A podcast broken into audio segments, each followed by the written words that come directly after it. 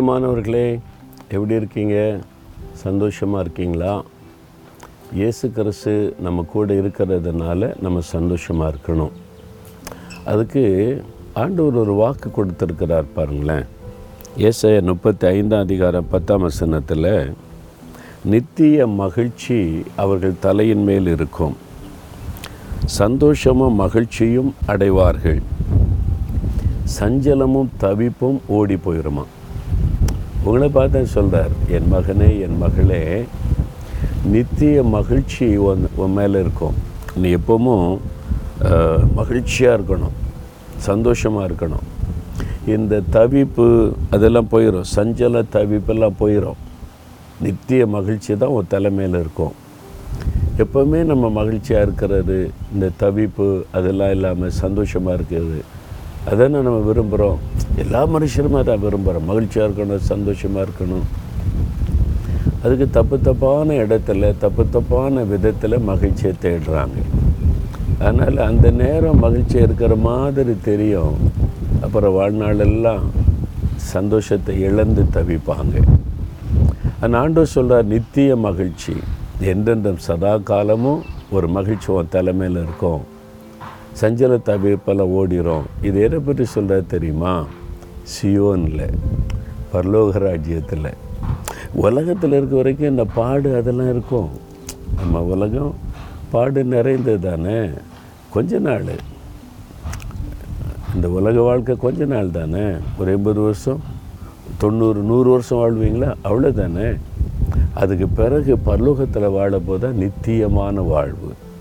அங்கே சஞ்சலம் கிடையாது தவிப்பு கிடையாது வியாதி கிடையாது பயம் கிடையாது மரணம் கிடையாது. எதுவும் நல்ல மகிழ்ச்சி. ஆண்டவரோட சந்தோஷமாக இருக்கலாம்.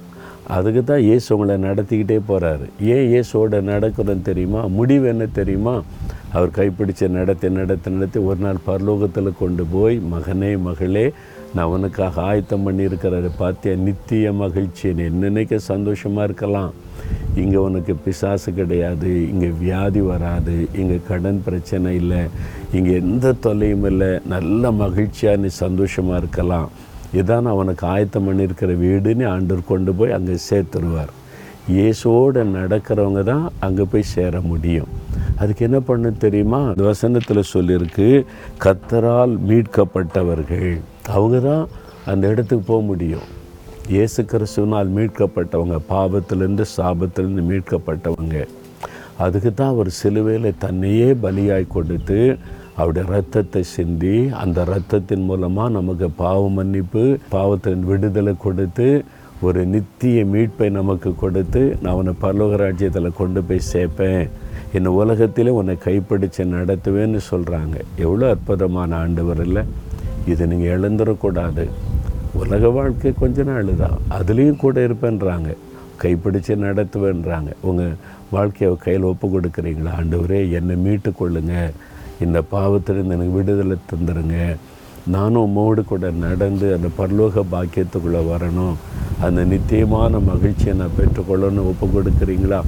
அப்படின்னு ஆண்டவர்கிட்ட பார்த்து சொல்லுங்கள் தகப்பனே நீங்கள் எனக்காக சிலுவையில் ரத்தம் சிந்தி மறித்து உயிர்த்தெழுந்தீங்க.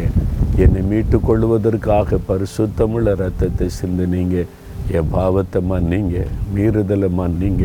உங்கள் ரத்தத்தினால என்னை கழுவுங்க. இந்த நாளிலிருந்து நீங்கள் என்னை கைப்பிடித்து நடத்த உங்கள் கரத்தில் ஒப்பு கொடுக்குறேன் இந்த உலகத்திலும் என்னை நடத்தி அந்த பரலோக ராஜ்யத்தில் கொண்டு போய் சேர்ப்பீர் என்று விசுவாசித்து உங்கள் கரத்தில் என் வாழ்க்கையை நான் ஒப்பு கொடுக்கிறேன் இயேசு கிறிஸ்துவின் நாமத்தில் ஆமேன் ஆமேன்.